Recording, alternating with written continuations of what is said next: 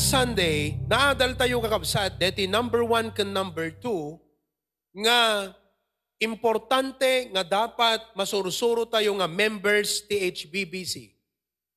So that, would you like to be a blessing to your church? Who would like of you, who wants, who among of you would like to be a blessing to your church? Taas ang kamay. Pastor, I want to be a blessing to my church. Dalawa lang yan eh. It's either you are a blessing or a burden. Depende no anya DJ, nasursurum. Right? Your life. So it's either your life, your manners, your attitude, whether kung ano man yan, either data nga banag makes you a blessing or a burden. Kalamat yung ti pagtaangan. Kadakay nga anak, sino kadakay ti blessing ti pagtaangan? Are you a blessing in the home? Or are you a burden? If, if you know how to help wash the dishes, you're a blessing. Pero di ka man lapulos tumulong. Di ka pa among iligpit na nagidam. Awan lapulos ti maitulong mo. You're not a blessing. You are a burden. Imbagla ko mga rudo, nung tapas nagkangagbasa, da pangay ayo ako nada. Pero abos man pa eh. Hangka sumsumrek, hangka klas-klase. Bagsak ka, di kita grade mo. Tapos purpuro, barkada latat, ayan mo, sa kaagawid di balay, umapanmangan. Anak ka. You're not a blessing in the home. You are a burden to your parents. Pagpaspasaan da ka nga awang mapaspasamak, tapos di ka pa'y tumulong, you're a burden. In our nation, as a citizen, you are either a blessing or a burden. Kala di dyan naudi ka kapsat nga nakita ta Facebook, tiniliw lang aro ti pulisan, ito da kaputa, DJ kimot tilugan na kakabsat, kat nas, na, nasokupan na DJ, ano na ganan? Walkway, pedestrian, pag naanti tao kakabsat, papan na kontraan di police ka, they're just performing their job. Obstruction lang aro di lugan nan, i-obstruct na pa iti duty ti police. That's that right. You are not a blessing. You are a burden in the company. Kada kayo nga gubobra, are you an asset or a liability? Hello? Ta kumpanya nga ayan nyo, are you an asset or liability? No liability ka ta, nabayag nga may katkan. Ikat na nakatabos mo. But if you are an asset, no agikat ka kung na di boss mo, haan, anak ka ti problema, ingato tat sweldom kastoy. Kasi makita na asset ka eh. Now, in the church is the same way. Ti church trabaho ti apo, ti church pamilya, ti church gobyerno iti apo. Kat saan nakayat iti apo nga dakameng at dabagi nga papaanawa kakabsat ti unag ti church. Wano pasalsali lang. Wano alimatek. Amoy alimatek kakabsat. So kada kiti makamot alimatek. Ti alimatek kat mesa nga insekto nga agsup-sup ti dara kakabsat. No dimket king ka, narigat mo kan nga maikat, sup-supin na tadaram. So maraming ganyang member. Kaya sa church, tingnan nyo ha, kasi dati yung nagaputi nga mintri tradisyon eh, ti panang kitam ti church, in ka na makimi sa agawid. Ganun lang. Ang church hindi ganun. Church, pamilya, pamilya yan ng Diyos. Government din yan ng Panginoon. Kaya, kala kayo kakabsat, wherever you are, whether in Australia, or you are in Lawag, wherever you are, dakay ta sumunod, dakay ta Facebook or YouTube, sa dinot ayan nyo, kakabsat, halaan nga dito, agat atentela dito. Church is a family of God. Church is God's nation. Church is God's government. Church is the work of God.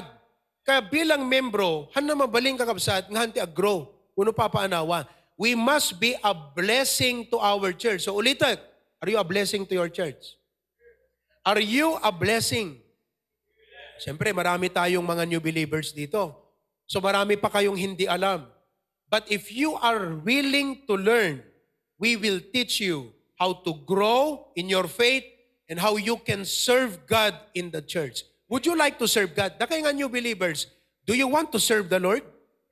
Kaya Yohan, oh, nag-amen, nagiti new believers tayo, nakaturog kay sama. Da kayo nga new, diti church, agad atin kay makabulan, dua bulan, would you like to serve the Lord? Gusto nyo bang mapaglingkuran ang Diyos? Say amen. Mahina. Maminsan pa, eh, gusto nyo bang mapaglingkuran ng Diyos? Amen? Mahina pa. Pampihira, ano? Oh, isa pa. Gusto nyo bang maglingkod sa Diyos? Guro, iniisip nyo, magpapastor ako? Hindi ibig sabing magpastor ka. Magmimisyonary ako? Hindi. Ibig sabing maglingkod, kasla ko matabagi. Apay matakad amin. Nakaput ka pa'y tibagi nga puro mata. Mata ti busali ayso. Ni Job, puro busali, puro mata, ti busali. Oo. Nakaput ka pa'y tibagi nga puro lapayag. Tibagi at damata, dalapayag. Ganon din ang church. Han nagpapaday ti maitulong tayo nga pagserbi ti Apo. But let us give our lives. Lord, use my life. Would you like God to use your life? Amen. Oh, ito. You must learn these things. Number one, kailangan mong matutunan how to be strong in the Lord.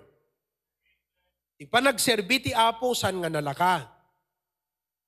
Adot kalaban mo. Number one ni Satanas. Number two, ta sarilim. Number three, dagiti kagayem mo. Pasaray kabagyam. Relatives, family. So adot mang upay, adot mang discourage. Ado iti mang sebseb. Dahil pa nag-serve mo ti Apo. So hangka nga agbalin nga blessing, no mo masursuro, ti agbalin nga natibker. Kinatawaan da ka lang nag-quit kan. Paano ka maging blessing? Kas kalamula, nag nagarbislat basit, naupes, ana serbina or damula awana, paruta mo na. So may ka magkikimkim mo, agserbiak ti apo ko nam, basit lakan chow, nag-stop ka, wala kang kwenta. Kailangan mong maging strong in the Lord. Pagka minsan kahit parents mo, pipigilan ka, hanggang mabanditan. Pero Lord, kunam, umuk ni Father ko, hana ka maawatan. Hana maawatan ti church, hana maawatan ti Biblia. Ikanak ti strength up to Jack maupay. Inaklata makikimong apo. Kala di jay member ti jay bakaray di. Buy-buyan ni Ninang Elinor Acacio. Intapwak na jibado na kakabsat. Gaput handa, pa, handa payagan ni di. Intapwak na jibado na tapno baptize. Tapwak na jay kalsada. May dadinagas. Nagsukat jay kapilya. Nagpabaptize. Nagawid. No anat bado ng arimwar. Nagsukat. Isumalabado ng asimangpet. Para hindi halata. Pero hindi yun ang nakapigil sa kanya. You need to be strong in the Lord. Ano pa'y mapasamak ti church kakabsat no, papada aming nga nakapoy. Sino pa'y maasahan? Oh, acquire ka ita. Next time, awang ka manin. Kasano man lang deta kakabsat? You're not a blessing. Kinakailangan, once nga inya, mo tungkulin mo ti church, anyaman ti dumteng nga hindrance, anyaman ti mangupay, anyaman ti problema, patuloy ka lang kapatid. Kaya to be a blessing, kailangan you need to learn to be strong in the Lord. I don't know, no? Maybe some of you have problems.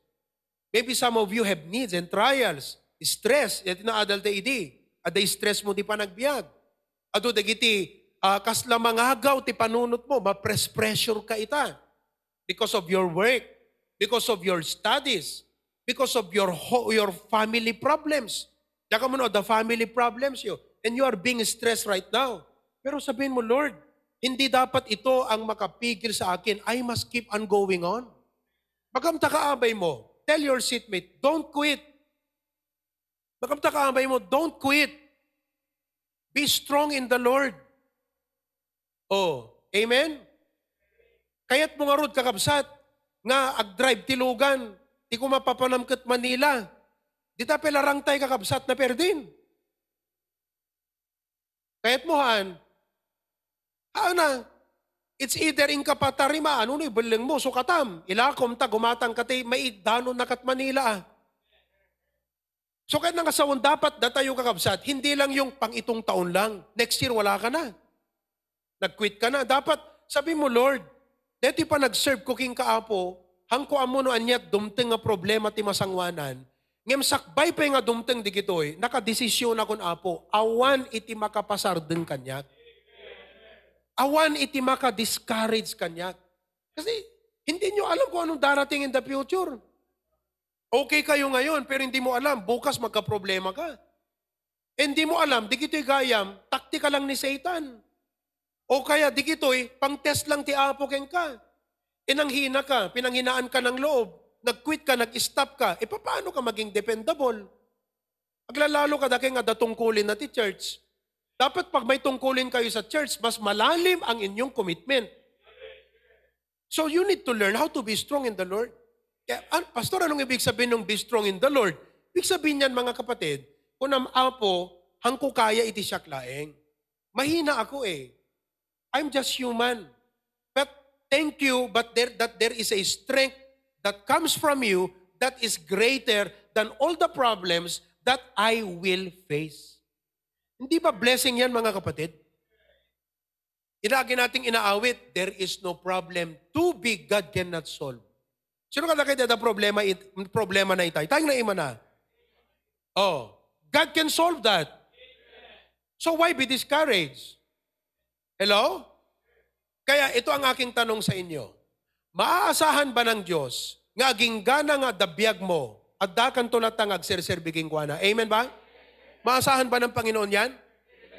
That should be your commitment. You must first be loyal, be faithful, be committed to God because once that commitment has been uh, expressed to the Lord, automatically, you will be a blessing and an asset to the church. Kada kayo nga data Australia, oh, malayo kayo, kayong nasa Apari, ah, kayong mga nasa abroad, malalayo kayo. Pero sana sabihin mo, Panginoon, before problems will come, I know problems will come. But I will make my decision. I am resolved no longer to linger. I will not be charmed by the world. I'll not be tempted by the world. Mga classmates ko, ano man ang gawin nila, basta ako, maglilingkod ako sa Diyos. Amen ba? Okay, yan ang ibig sabihin ng be strong in the Lord. Number two, to be a blessing, to be an asset in the church, not only that, you must be steadfast in the faith. You must be steadfast in the faith. Ika na sa unti steadfast, unwavering. So, made, very related mula ka DJ number one. Kanya lang doon sa number one, kailangan mo ng tibay, lakas ng loob, na magpatuloy. Kasi pagkaminsan, pinanghihinaan ka na. Di ba? Pagkaminsan, nawawalan ka na ng lakas. Oo, because maybe, because of the pressure, stress, pero ito namang be steadfast in the Lord, in spite of the condition, in spite of countless voices. Ano sa undeta kakabsat, ganito yan. Aduman dagiti issues can concern ngagtartaray ti panunot mo, han nga dapat tabunan na dayjay dayjay fervensim ngagserbi ti Apo. I have seen a lot of Christians nga idi agbasbasa na pasnek, idi agasawa, di siyempre, ag, ag, no agasawa ka ngamin, agbali ti situation di ba nagbiag. Dasawa mo mo ne. Daanak mo ne. So madagdagan ti responsibility. I have seen a lot of Christians, idi agbasbasa, napasnek, idi nagasawa, awang mutan. Bakit? Nagbago yung sitwasyon eh. May asawa na, may anak na, agtagibi, di mo makikita at kapilyan. Awang pingagibingan kakabsa, di mo nagpagpakaamon. Anat napasama kan, natabunan na sila sa kanilang condition. They become occupied. Amo it occupied? Napuno sila. They're filled. All they, all they have in mind is, my family, my job, my needs. Wala na yung si keepers the kingdom of God. Mga kapatid, nasa ang steadfastness mo?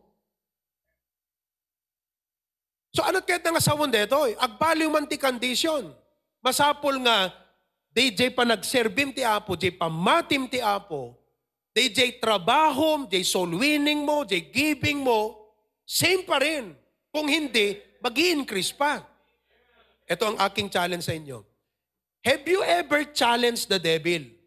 The devil ha, hindi God, the devil. Sinabi mo, oh, parang yung kay si Tita Teresa, napakaganda yung testimony. I don't know if she's watching right now. May sakit yan. Malaki ang gastos niya. Pero alam mo ang sabi niya? Despite sa napakadami kong gastusin, despite sa napakadami kong pangangailangan, sabi niya, this will not stop me from giving with her meager income and with her big expenses, you know what she said? Challenge ka daki nga data abroad, dinggan nyo ito eh. Kunana, Pastor, I will commit for the tiles. Kamakailan lang, sinend niya yung commitment niya para sa tiles. $100. Maliit ba yon? Kung may pangangailangan ka, napakalaki yun. Malaking bagay yon. Are you with me? Are you still with me? But she was willing to deny herself. Maya-maya nag-commitment, sabi niya, Lord, nagpuproduce sila ng gospel tracks, I will commit $100 a month for the gospel tracks. Pambili ng bond paper. Can you imagine that? Anong tawag mo dyan? Steadfast. Because there are circumstances that will shake your faith. Amo it shake? Challenge na ka eh. Kung baga ni Satan, kanakan Job, ala kitakman, ano kasanot ka, ka, ka, ka, ka, ka firm mo, kadeta nga commitment mo ti Apo ko na ni Satan, ni Satan, right? Kasi, anong sabi ni Satan? Sabi ng Diyos kay Satan, sabi niya, have you seen my servant Job? Nakita mo di adipon ko nga ni Job. Kasi si Job very faithful eh. Very faithful. At napakayaman niya. Marami siyang anak, pero bawat anak talaga may kanya-kanyang bahay yan. Okay? Sabi ng Diyos kay Satan, have you seen my servant Job? Ano sabi ni Satan? Eh, kaya nga, kaya lang naman faithful sa'yo yan eh. Because you blessed him. You put a hedge around him. Anong ibig sabihin? Secured ang buhay niya eh. Wala siyang worry. Lahat ng needs niya provided. You secured his life. Remove that. Remove that. Alam mo yung sabi ng Diyos? Go ahead, Satan. Bakit? Because God knows that Job is steadfast. Alam mo ngayon, nag-uusap ang Diablo at ang Diyos. Sabi ng Diyos, go ahead, you test my servant Eric. Go ahead. Eh, Kasi alam niya si Brother Eric, firm. Are you firm, Brother Eric? Oh. Go ahead. Suutom ti Abiba family, sabi ng Diyos kay Satan. Tignan mo, mas lalong lalalim yan. Amen, Brother Joel? Sister Isabel? Oh. So dapat sika, no agbalin ka, no, kaya't mo nagbalin na blessing ti church, andaam. Kada kayo nga new believers, totoo to. Nandito ka, bless ka, pero later on, Satan will come to discourage you. So anong ginawa ni Satan? Inalis niya lahat. Di ba? O, tinanggalan niya yung sources of income. Amin na kamelyo. Pati camel nga kaserola. Wala lahat. Sino ka daki ti camel ti kaserola na? Oh, patay lahat. Sheep, oxen, everything was gone. So nasaan na ngayon ang kanyang security? Wala na. Crisis ngayon. Okay? Hindi lang yan. Aming nga anak na kinuha ng Diyos. Darating yan. There will be an event in your life where you would come and say, Lord, magko-question ka ng napakadami, ba't ganito? Kailan matatapos to? Ang hirap, Lord. Ayoko na. Suko na ako. Pero alam mo, nawala lahat yung anak ni Job. Pati misis niya, yun ang nag-give up eh, yung misis niya eh. Yun ang hindi, naka, hindi nakayanan eh. Sabi niya kay Job, yan kasi, ah, asir-asir ka sa church. Faithful, faithful ka pa. Loyal na loyal ka sa pastor. Tignan mo, loyal ka sa pastor, faithful ka sa church, cheerful giver ka. Ano nangyari sa'yo? Nasaan ang sinasabing blessed? Alam mo, pagka minsan, dumarating yung ganun eh, yung paradox of life. Yung irony. Na, nakalagay sa Biblia, pag faithful ka, pagpapalain, tapos faithful ka, biglang problema upon problema. Parang irony to Lord ah. Hindi ko nakikita sa buhay ko yung sinasabi mo sa Bible. Pero hindi mo alam. Meron ding kwento sa buhay na hindi lang puro maganda. May kwento rin sa buhay na all things work together for good. May kwento rin sa buhay na kahit anuman ang nawala sa'yo, kayang ibalik at palitan at ibigay ng Diyos doble pa. Meron din yan sa Bible. Si Job, firm lang siya sa Panginoon. Anong nangyari? When he heard all of this tragedies sa kanyang buhay, tumigil ba siya? Sinisi niya ba ang Diyos? Sinabi niya ba sa Panginoon, ayoko na Lord? Akala ko ba pag faithful ako, pagpapalain, ba't ganito? Hindi. You know what he did? Inlalalo natin nag-worship ti Apo. Yan ang sinasabi ko, challenge the devil. Sabi mo, Satan, attack us, ilalalo may papan makikimong. Ure awan schedule ni gimong, inak agimong di kapilya. Sige ka. Sige, Satan, bigyan mo kami ng maraming pagkagastusan, sakit at lahat. Magko-commitment at magko-commitment ako sa church. Kumbaga, alam mo, art of war yan eh. Yung bang suutan na ka ni Satan, pero hindi kanya makakaya. Hindi ikaw yung nag-give up. dapat ang Diablo ang mag-give up sa'yo. Sa totoo lang, nag-give up ang Diablo kay Job. Hindi si Job ang nag-give up. Ang problema, maraming mga Kristiyano, pag may tukso, pag may problema, pag may hardship, nag-give up. E paano ka maging blessing? Kaya nga, you need to be steadfast in the faith. I would like to remind you folks, kakatapos lang ang pandemic, hindi natin alam anong crisis ang susunod. May political crisis tayo ngayon sa Pilipinas. Whatever it happens, however it goes, it will affect our country. It will affect our country. Maraming nagsasabi, disqualified si BBM, madi-disqualify. If that happens, a lot of things can happen in our country. If it does not happen, marami pa rin ang mangyayari. Hindi titigil. Pero anyway, whatever happens, as a Christian, dapat ko na, apo, dahito yan tayo ibagbagan ni Pastor. Umayan, di kita sa sarunong panubok. Alam nyo, malag, palala, palaging naririnig nyo itong testimony na ganito. Amuyo ka kabsat, no blessing, agsasaruno, agsasaruno, tuno problema, agsasaruno men. Napadasan nyo detahan. Pero alam mo, ang kailangan mo dyan, steadfast ka. Dapat ikaw yung kristyano na talagang totoong ginto. Na habang isinasalang sa apoy, lalong kumikinang paglabas. Dapat ikaw yung kristyano na habang trials upon afflictions, upon problems, come your way, eh dahil sa steadfast ang faith mo. Dahil sa you know how to be strong in the Lord. Ano ito mas masamak? Your tragedies becomes a testimony. Your problems will turn into a praise. Your worries and wars become worship later on. Do you have that strong faith? Buhay ba ba kayo mga kapatid? Oh. Kaya sana, kita-kita tayo lagi. Okay? Number three, if you're going to be a blessing or an asset, iti trabaho, iti apo. Ito, hindi lang ito true sa church, even in the home, even in the company. Kaya, pag kayo Christian, okay? Number three, be sterling in your service. Be sterling. Now, that is sterling kakabsat, idi ubingak, sikat nga notebook deta sterling. Isut mesa akapintasan. Napimpintas ngam digite aspen. Aspen ba yon? Dete triangle ti logo na. Uno dete record. eh, Record ko na sa. Ah, Kaya ako nun, uno, tin-notebook mo sterling. Apo, medyo sosyal. Kasi maganda eh, sterling eh. From the name itself sterling. Ano ba ang ibig sabihin ng sterling? Okay? Now, dito church tayo kakabsat. Kastoy ha? Many of you came just as you are.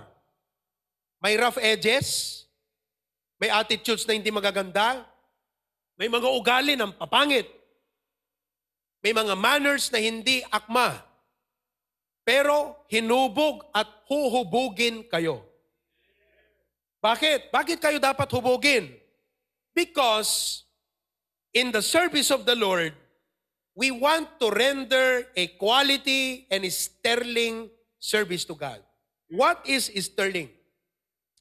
The word sterling means excellent and valuable work.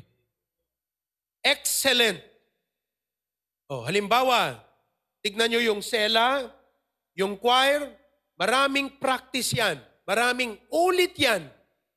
Hanggang sa mailabas nila yung sterling.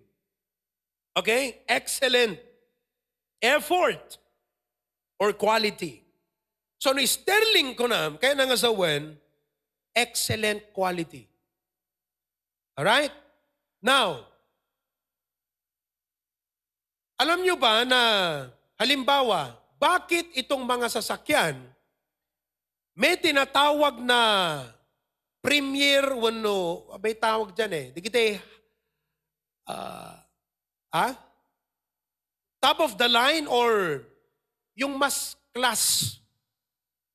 Luxury, aside from being a luxury, they are, uh, halimbawa, Ang kaka-level ti Toyota, Mitsubishi, ano eh? Hyundai, Nissan, ah, Asahi, eh, electric fan pala yun. Okay. Suzuki, these are Japanese cars. Pero pag pumunta ka sa BMW, pag pumunta ka sa Mercedes-Benz, lalo na pag pinuntahan mo yung Rolls-Royce. Did you know na ang sasakyan na Rolls-Royce, if you have a Rolls-Royce, you are the only person who has that kind of customized Rolls-Royce. Wala kang kapareho. Kasi ang Rolls-Royce, hindi sila pang maramihan na production. Bakit? Kasi hindi afford ng masa. Ang Rolls-Royce will cost around 20 million, 30 million even. Ilan lang ang may Rolls-Royce sa Pilipinas? Si Willie Revillame, may Rolls Royce. Yung iba sa inyo, nagkaka-Rolls Royce siguro pagpatay na.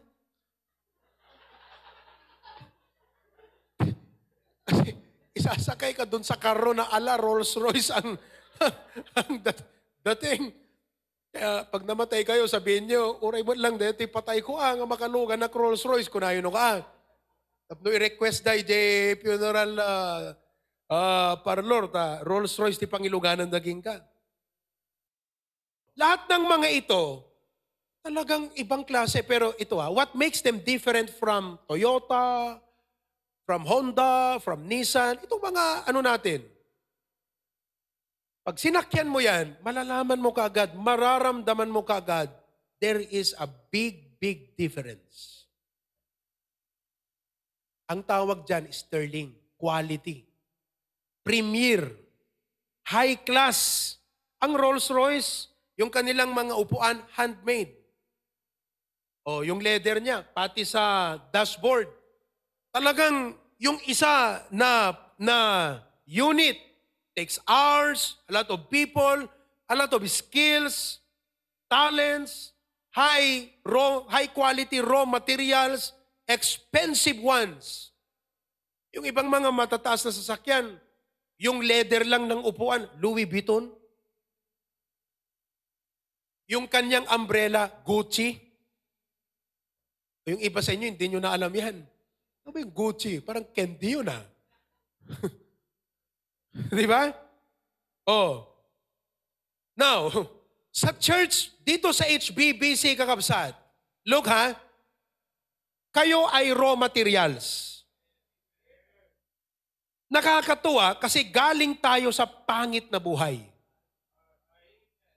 May pangit na ugali.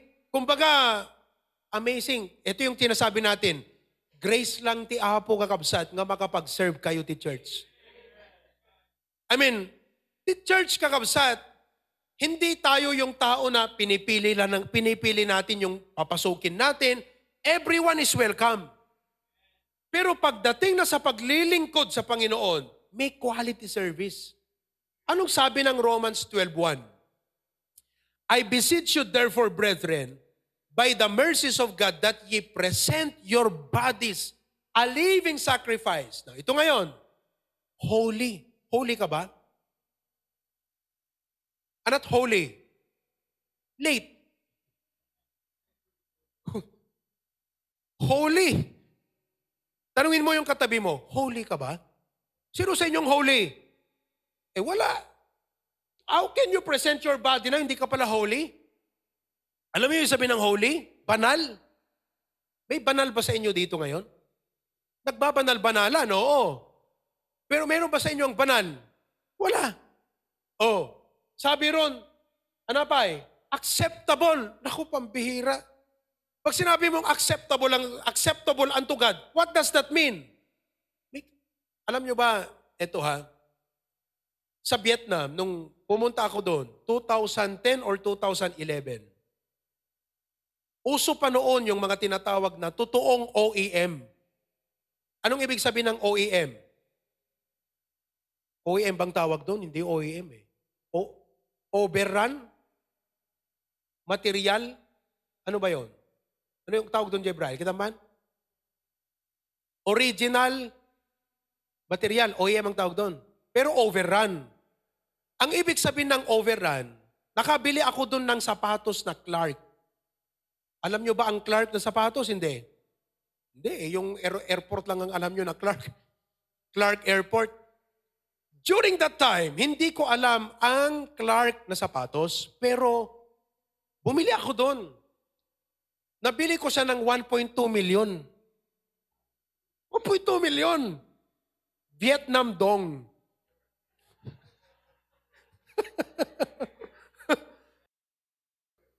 Brand new yan. 1.2 million Vietnam dong. Mga kapatid. Oh, magkano yan sa peso? Yun ang tanong. sa peso, dalawang libo. Dalawang libo. Okay? Nagustuhan ko siya. Hindi ko alam na ang Clark is, you know, class na sapatos. Nabili ko siya. Bakit? Kasi nakita ko yung quality. Ang ganda ng leather niya. Kakabsat. Uri, kusay-kusay mo talaga. Pero sino tag sapatos kami ngay kusay-kusay na, di ba? Pag uwi ko, dumaan ako dyan sa Mall of Asia. Ang una kong pinuntahan, yung Clark na store. Alam nyo, yung sapatos na binili ko ng 2,000 pesos worth sa Mall of Asia, 12,000. 12,000.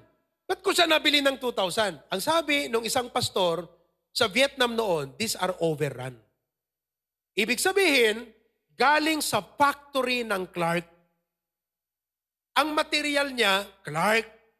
Ang mga gumawa, taga Clark. Pero may konting, ah, what do you call that? May konting defect.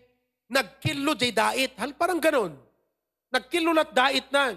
So reject, kaya itong mga taga-factory, ang ginagawa nila, itinatapon. Or ibinebenta sa mga resellers sa labas. Ngayon, it's hard, it's hard to really determine and overrun. Pag sinabing overrun, you better run. Umalis ka dyan. Hindi totoo yan. Oo. So, overrun mga kapatid. Ah, yung quality niya talagang grabe yung kanyang ah, quality. Okay? Now, sa church, gusto ng Panginoon na tayo acceptable. Okay, ganito yan. Bakit, in, bakit, bakit inalis? Hindi pumasa sa tinatawag na QC. Anong QC? Quality control. May quality control yan eh. Bago yan i-box at i-ship papuntang New York o papuntang Pilipinas sa mga kung saan-saan, kina-quality control yan. Kina-flashlight, tinitignan, meticulously. Pag hindi pumasa sa quality control, reject. Mga kapatid, tignan niyo yung verse. Go to the verse again. Ano daw ang i-present natin na katawan sa Panginoon? What kind of body? Your body. Whose body? Your body. Do you have a body? May katawan kayo o wala? Meron o wala? Okay. Anong gagawin mo sa katawan mo na ipipresent mo sa Diyos? It should be holy. It should be what? Acceptable. Anong ibig sabihin yan? Katanggap-tanggap. Tanong, who among of you, looking at your life, looking at your mindset, your ugali, are you acceptable to God? Baka nga ikaw, i-judge mo yung sarili mo, hindi ka acceptable sa sarili mo eh. Pag tinignan natin sa Bible, walang acceptable. Kaya nga mga kapatid, anong trabaho naming pastor? To teach you so that you can present your life acceptable before God. Makapag-serve ka sa Panginoon na acceptable service. Kaya sa verse 2, sabi doon, Be not conformed to this world. Ang gagawin namin, ipipreach namin ang salita ng Diyos, uhubugin ka. Kaya itong church, listen, the church is a, ano bang English ng hubog? Molding. Ah, the church kakabsat, pagdamil yan. The church, pagdamil yan. You are all clay. Madamili kayo kakabsat. Ngagbalin nga na, sterling, sterling vase. Alam mo, do you know how to kilatis a vase kung ito ay okay o hindi? Alam mong ginagawa ng mga ano daw, ng mga damdamili? Ah, isarang dayan ti init kasi doon marireveal yung cracks. Alam mo, actually, kitkitan kaya kitatan, kitkita undak kita kakabsat. But if we go to the sunlight of the Word of God, ito, ito ang sunlight, marireveal, maraming crack sa buhay natin. Hello? Maraming crack. Eh, paano tayo makapag-serve sa Panginoon? Kailangan nating mahubog. Kaya may discipleship. Kaya mamaya, after the service, dakay nga new believers, you remain. Because I have a lesson I want to teach you. Parang Sunday school natin yun. Okay? Are you with me? Okay. So, we need to render to God a sterling service. Now, ang susi dyan ay kailangan ng discipline. Now, bakit ang Japan? Sino kadakay tinakapan Japan ng kapsat? Awampay? Pati siya ke. Singapore. Sino nakapan Singaporean? Oh. Magandang Pilipinas, magandang Singapore, pero alam nyo ang difference? Pag pumunta ka sa Makati, malalaki ang buildings doon, right? May trend sa Manila. Amen? Oh. Pero what makes Singapore different from Philippines? Pareho ding, pareho ding progresibo, pareho ding ah, maraming mga building, business, establishment, ah, maraming kainan. Pero you know what's the difference? What's the difference? Bakit sterling ang Singapore? You know what's the difference? Discipline. Dito sa Pilipinas, anong meron tayo? Ha? Good citizens. Pambihira. Sa Japan, sabi nila, sabi nila, oh, naiwan mo yung bag mo, pagbalik mo, nandun pa ba? Parang si Mrs. Alam niyo si Mrs. Nung pumunta kami sa isang parke sa Singapore, nag-CR siya. I think that's, it was uh, Universal Studios. Universal Studios ba? Ah, kasi magkuklose siya ng 5 p.m. Aalis na kami. 4.30, nag-CR siya sa Lady CR. Siyempre, Lady CR. Hindi niya naalala, ngayon lapag na, jay wallet na, ijay yan tabawl. Jente, jay, jay kwa, jay, pagipindutam tay flash, naiwan niya ron. Di umalis na kami. Nakalabas na kami, mga kapatid, nung parke. Yung may entrance exit, nakalabas na kami. Bigla niyang naalala, naku, naiwan ko yung wallet. Takbo kami. Bakit? Natatakot kami. Bakit?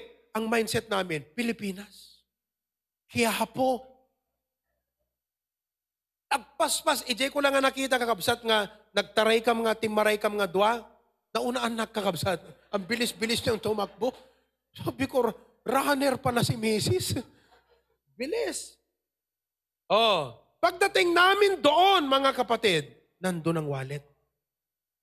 Sa dinami-dami ng umihi doon, kasi paalis na eh. Sa dinami-dami, hindi nawala yung wallet. At alam mo, it was in the custody of the cleaner. Yung cleaner. At hindi niya basta binigay, kahit sinabi pa ni Mrs., that's mine. May idea ako dyan. Ito, sinabi niya, sabi niya, you wait. We'll wait for the management. Talagang sinigurado, honest talaga. Oh, eh kung dito sa Pilipinas. Eh, ewan ko lang kung nangyari sa wallet mo. Hello? Hawak mo nga yung wallet, ini-snatch eh. Eh yung naiwan mo pa kaya?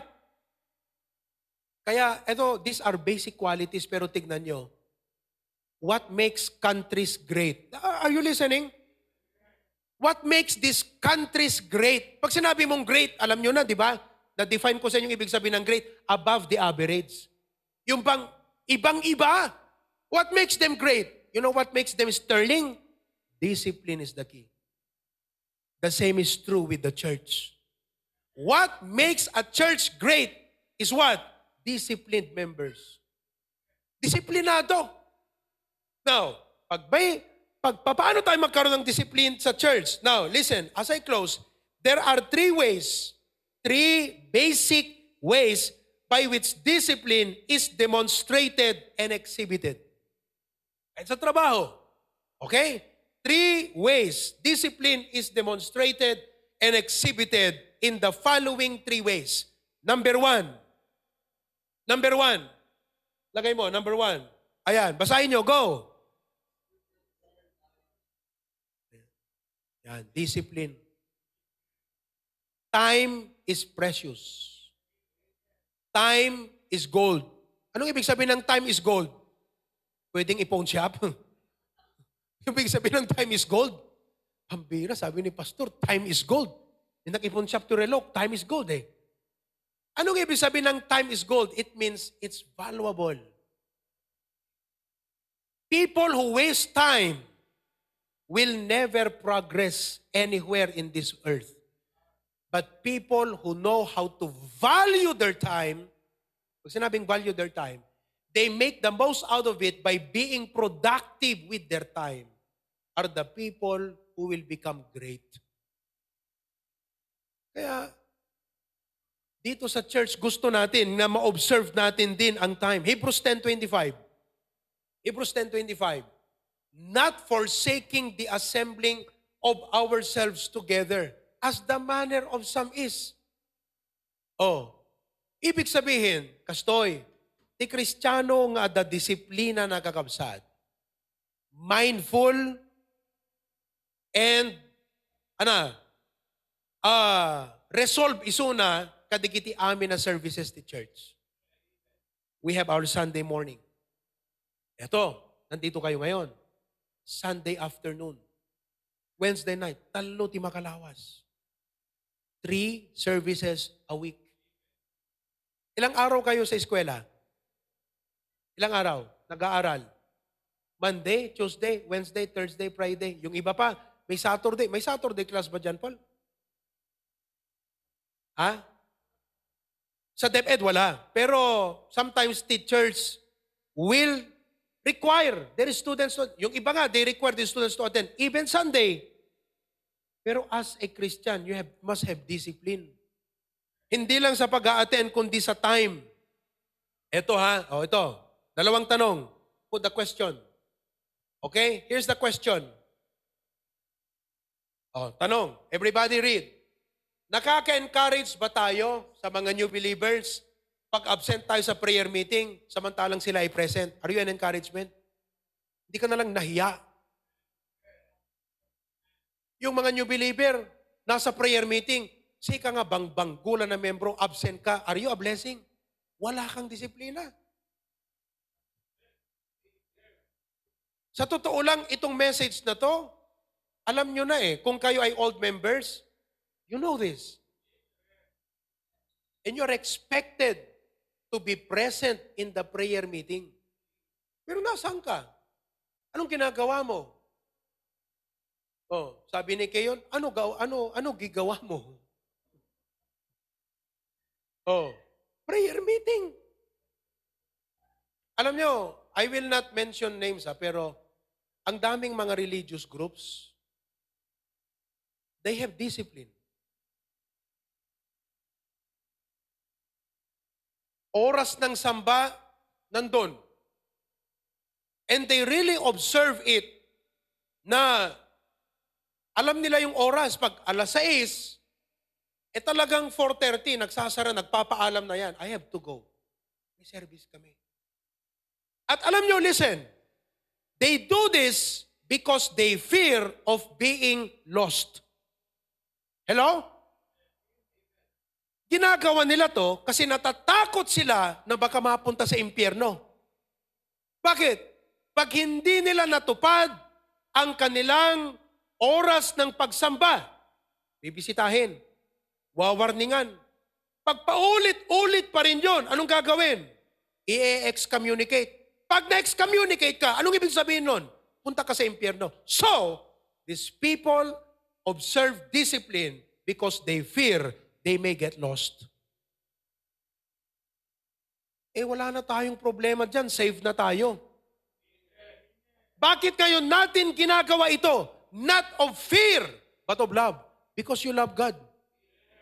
Kaya kayo, you come to church on time and attend all the services, hindi para maligtas ka o hindi yung para hindi ka mawala sa impyerno. Hindi dahil mahal mo ang Diyos. Mas mataas yung right heart tayo eh. Kita nyo isuda, mapan na makikimong. Natatakot yan. Kaya they don't have real joy in their service kahit may disiplina. Bakit? Because fear, unhealthy fear is there. Tayo dito hindi. Numan pa strong the preaching tayo to develop in you not an unhealthy fear, but a holy fear of God. Respetuem ni Apo Diyos. Yan ang ibig sabihin yan. That's reverence. Oh, pa, kami, may mga, sino sa inyo sa bahay, may mga babasagin na mga bagay. Meron ba kayo? Yung mga valuable. Oh, halimbawa, yung mama ni Jaire, 15,000 yata yung, Tita Mel, nanonood ka ba dyan? 15 mil yata yung, ano ba, yung malaking base. 15 mil ba yon? Ha? Ay, yung cactus. Oh, yung cactus na lang. Ano mo ba, Ige? Magkano yung cactus na pinakamahal ni mama mo? 30 mil? 150,000? Oh, pambihira. Padasin ni Yumi nga mapanpayat-payatan takidam. Hala nga masiitan ti cactus, aglapitog kimot na't baot kakabsat. Bakit? Anong sasabihin? Hindi mo ba alam anak ang value nito? Anak mahalaga ka, anak kita. Pero ayoko na lumaki ka na hindi mo alam ang value ng mga bagay. Sinisira mo lang. May value yan. Ganon din ho rito. May value ang service. May value ang Sunday afternoon. Mahalaga sa Diyos ang prayer meeting. At mahalaga sa Kanya na nandun ka. Mahalaga sa Kanya na member ka ng choir. Nandun ka sa practice. Aawit ka. Consistent. Mahalaga sa Kanya yon. At ayaw namin bilang pastor that you take these things for granted. That's why we preach this is strong.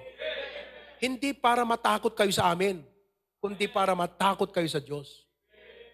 Minsan wala na tayong takot sa Diyos eh. Fear of God. Oh, discipline, mga kapatid. Amen? Hindi lang sa observance of time. Oh, may pangalawa. Nakalimutan ko yung pangalawang tanong. Nakaka-encourage ba tayo pag lagi tayong nalilate? Adada nyo, believers nga nagsapat ay bigat. Napanandan, teka, abay mo itay princess. Sa- Nasaan sila? Anong pangalan, anong pangalan mo? Yung maaga kanina dito? Jeneline con Jasmine. Oh. Ay, pampihira. Din sabi na karing tita duma ka da kayo dadadu yung kakabsat. Ang aga nila. Anong oras kayo dumating dito? Anong oras kayo nga simang po dito itaya? Anong oras? Ha? Alas 4? Sobra naman kayo. Pampihira. Anong oras kayo simang po dito? Oy? 7? 7.30? Pampihira. 7.30 kang mga nag-robot, baka nang imay dito eh. 7.30 nandito sila. Kayo mga members, hindi na lang kayo nahiya. Nauna pa yung bisita sa inyo. Dapat pag member ka, sikat nagpasangpot ti bisita. Eh, hindi eh. Yung bisita ang nagpasangpot ng member. Makapuot ka pa iti kasta. Napang ka nagaten ti kasar. Sika nga bisita. Sika mo tinti. Hindi eh. Are you, are you listening? Hindi encourage. Walang, bakit? Walang disiplina. Bakit walang disiplina? Because you do not treat the church with respect. Parents, let's teach and inculcate to our children. Ang maha mo maubra deta, no pati si ka nga parent, unfaithful ka di gimong. Lagi kang nagpapasbol. Wala. Lagi, ito nga sasabihin ko sa inyo, hanyo urayan na palagipan na kay ti Apo kakabsan. Tapno ma-realize yun, no kasanot kapatid. Kala ko mano si kang ananang. Ambo urayan nga, basno, basnutan na kaninanang mo. Tapno ma-realize mo, ti patid, di gijay pinayat payatam nga cactus. I say that as a servant of the Lord. Hangkay nga ilunod kakabsat, but God knows how to chastise His children. Kung totoo kang anak, pero hindi ka totoong anak ng Diyos, wala. Pero kung anak ka ng Diyos, I will say that, the Lord will chastise you. Pinapangaral dito, tapos hindi mo pinapakinggan, you don't obey, you don't observe it, paano ang Panginoon sa'yo? Okay? Pangalawa, o second, what second way to demonstrate and exhibit discipline? Number two, obedience to authority. Obedience to authority. Alam nyo, nakakalungkot ang nangyayari sa mga ibang bansa. Because people do not know how to recognize and respect authority anymore. Oh, in the home, sa bahay na lang. Okay? Are you a good child? Are you a good son? Are you a good daughter if you don't know how to respect your parents? Oh, lusi ka nga anak, kunan nanang mo. Ay barok, pagatangan ka malabit di sabor. Di ba ano ka na? Sabi ba ng Diyos, ako, very good talaga to. Okay. Wow. Very good. Ibi-bless ko to. Ganun, ganun ba ang Diyos? Mga kapatid, sinabi ng Diyos, children, obey your parents. Pag nakita ng Diyos, alam mo, nakakatuwa tong mga anak namin. Praise the Lord. They're not perfect. Oh, minsan si Kirk, lagi namin napapagalitan kasi kuya. Si Catherine, ako pambirang batang to. So nga no, no kastila, iti ubing ka talaga nga nasingpet nga dumakila, balasang kakabsat. Ay, kas naganak, hami kayat nga tiltila, dat mas asawa na deto. By the grace of God, ala, ubing pe lang, sabi dahil tultulin at pa nagbalasang nakasta, nakasasagot. Mabait eh. Masipag. Masunurin. Ganon din si Kirk, pero adupe lang nga ungat. Pero alam mo, tignan mo, pag yung anak mo makaayayo, urihan na dumawdawat, ikam, di ba? Pero tay anak nga nasukir, no dumawat, nako, pambihira. Nagganas nga paginaw, jero pa na, di ba? Paginaw, tinakangis-gisi ta kaldero. Amen, humanly speaking. Pero we are talking about you are pleased. God loveth a cheerful giver. Ngayon, pag, pag marunong kang sumunod sa mga initinalaga ng Diyos na manguna sa iyo, God is pleased. Naintindihan ninyo mga kapatid? God is honored. And I would like to challenge you, brethren. Una sa lahat, maging loyal kayo sa Diyos. Maging faithful kayo. Sapagkat pag na, naunawaan ninyo, listen, no naawatan nyo, ti kinasyasin no ni Apo Diyos ti biyagyo, you will never take His servants for granted. Automatically, you will follow your pastor. Automatically, you will submit to us. Automatically, you will obey the pastor. Why? Because you have a high regard of God. Kaya lang naman kayo disobedient sa pastor. Bakit? Wala kayong respeto sa Diyos. Aminin niyo mga kapatid, totoo yan. Dito sa church, parang may respect ka lang, pero pag nasa labas, look at the way you live. You are not obeying the preachings and teachings of your pastor. Wala.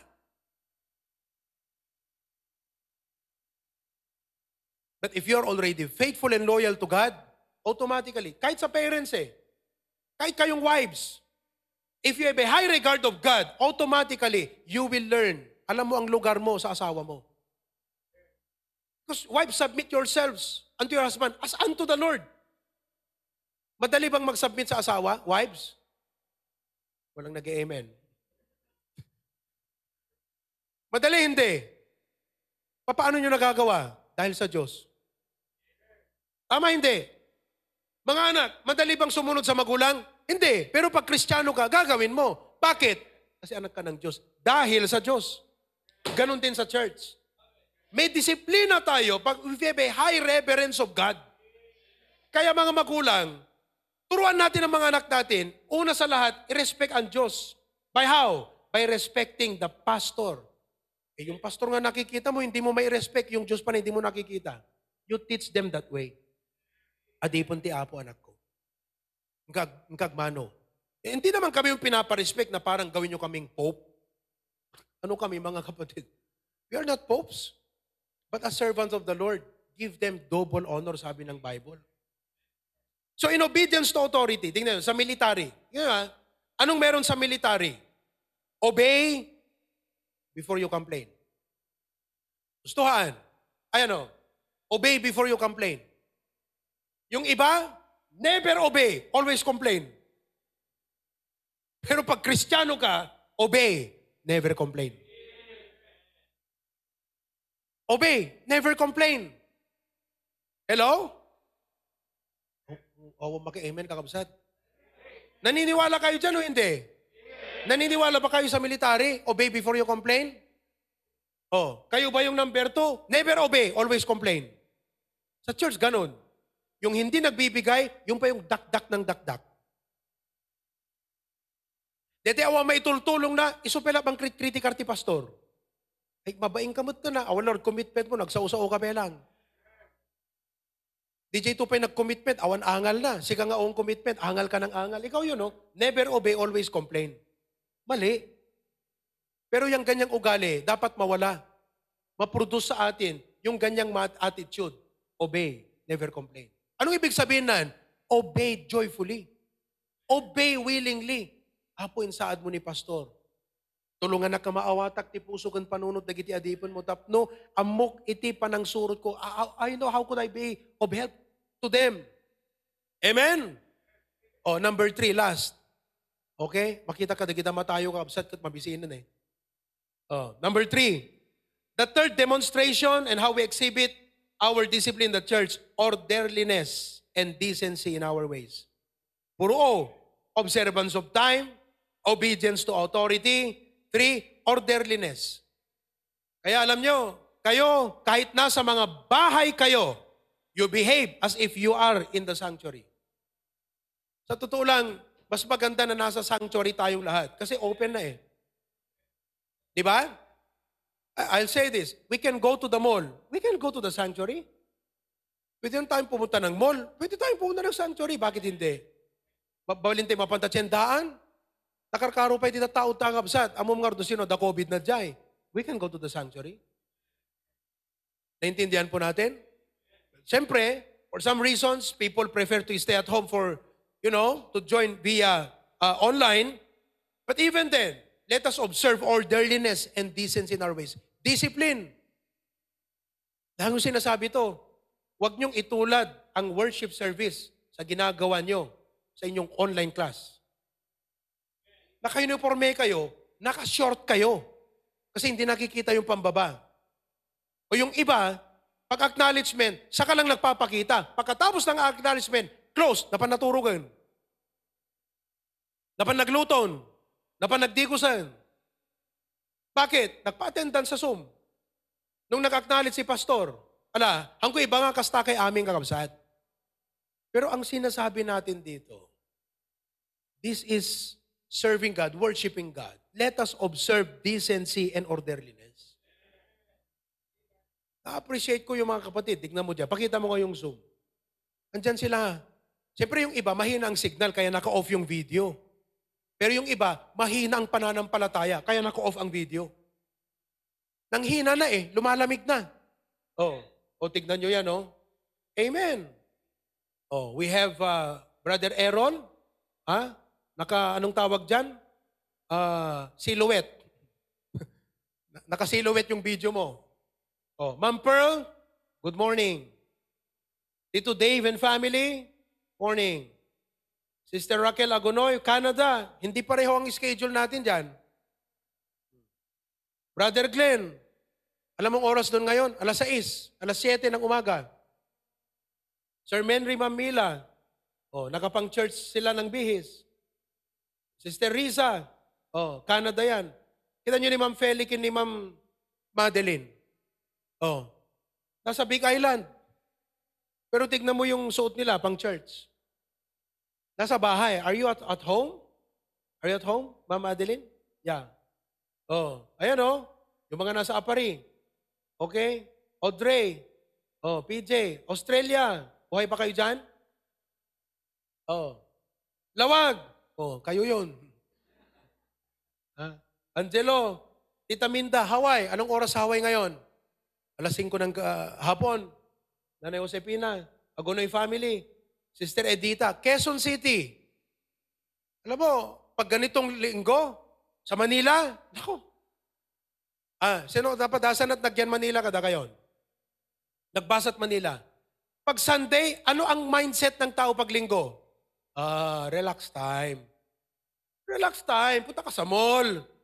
Punta ka sa Robinson, sa sa sa SM, sa ano ba yung sa Quezon, yung malaki doon? Trinoma. Ah, punta ka sa punta ka sa ano? Manila Bay. Di ba?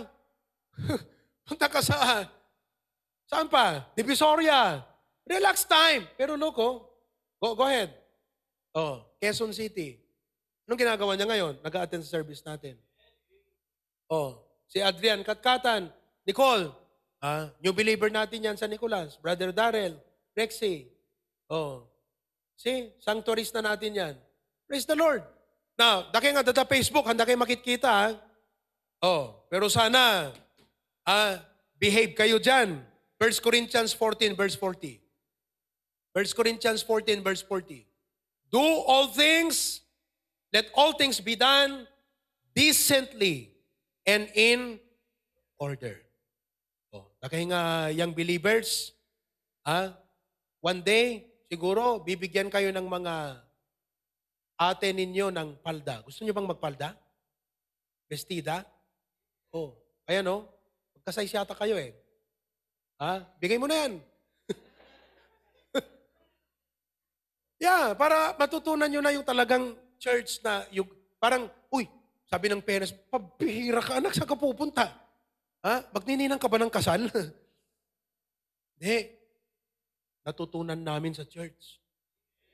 Dapat ganito ang suot namin pag nag-worship kami sa Panginoon. Ah, hanyo urayan nga sakay tulag bestida, tuno at dadwa nga kapas ta agong yo. Dapat ngayong buhay pa kayo, na wala pang bulak ang inyong mga ilong. Mag, magdamit ka kayo na maayos, ha? Punta kayo sa church. Amen? Oh. Kayong mga members dito, look after these new believers. O itong mga boys, ha? Agkasayos kayo sa melty kini, ano taga mong balong? USA. Kurt. Oh, bambira. Kurt. I'm glad, nakita dito ulit si Kurt. Oh. Dati, nararanasan nyo lang mag-long sleeve pag ano? Ha? JS prom. Wala nang JS ngayon. Wala nang JS. Pero church na. Para sa Panginoon. Amen? Oh, pambira na kung nadaging ka. Kurt, President Duterte would like you to see at di Malacanang. Ako pambira. Mapangata umuupa ni Kurt pangkasar nga. Kasi at the dress code ta Malacanang, alam nyo ba yon? Oh, yung mga matataas na mga opisina, may dress code sa DFA. 10 years ago, panggam kini Pastor Jun, naka-t-shirt kami. Sabi nung guard, Sir, may dress code dito sa DFA. Hindi kayo pwedeng pumasok na walang color. Oh, so anong ginawa namin? Aba, ano bang ginawa namin noon? Naghanap kami, nag, bumili kami, I don't remember anymore. Pero hanggang naka-street nga nga nakakalar, kung nakachinelas, may dress code eh. Ang church, we welcome everyone. But, as you keep on coming and growing in the Lord, you learn the ways of the Word of God. Pwede ka bang maging pulis na ayaw mong mag-uniforme?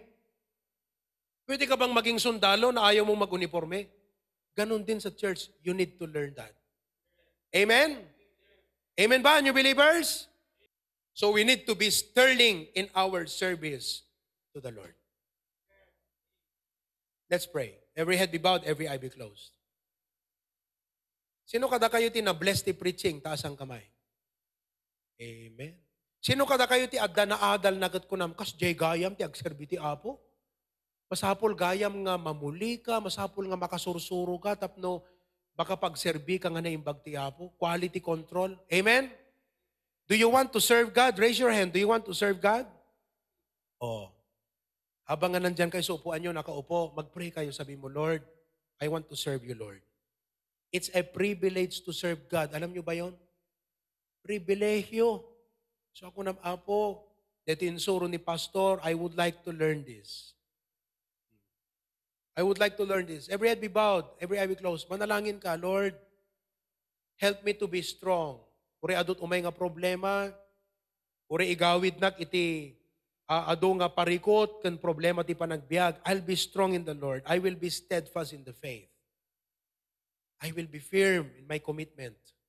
And Lord, help me to give to you. May ser, makapagserbiak king ka nga nasaya at apo. Nga ang nga dete, sinsinan, ang nga te parparato, paspasaw, ay ayam ti panagserbik kan ka, makapagserbiak kan ka apo, nga napasnek.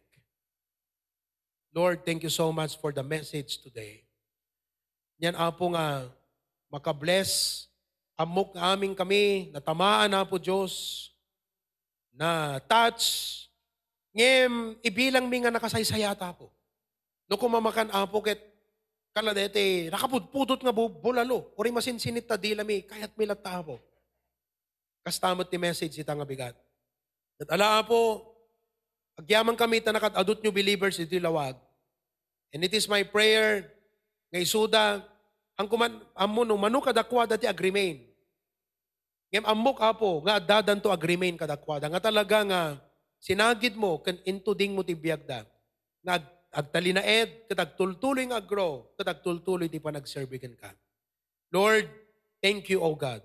Continue to bless our church, our ministry, our friends and partners around the world. Thank you for our beloved patriarch. In Jesus' name we pray. Amen.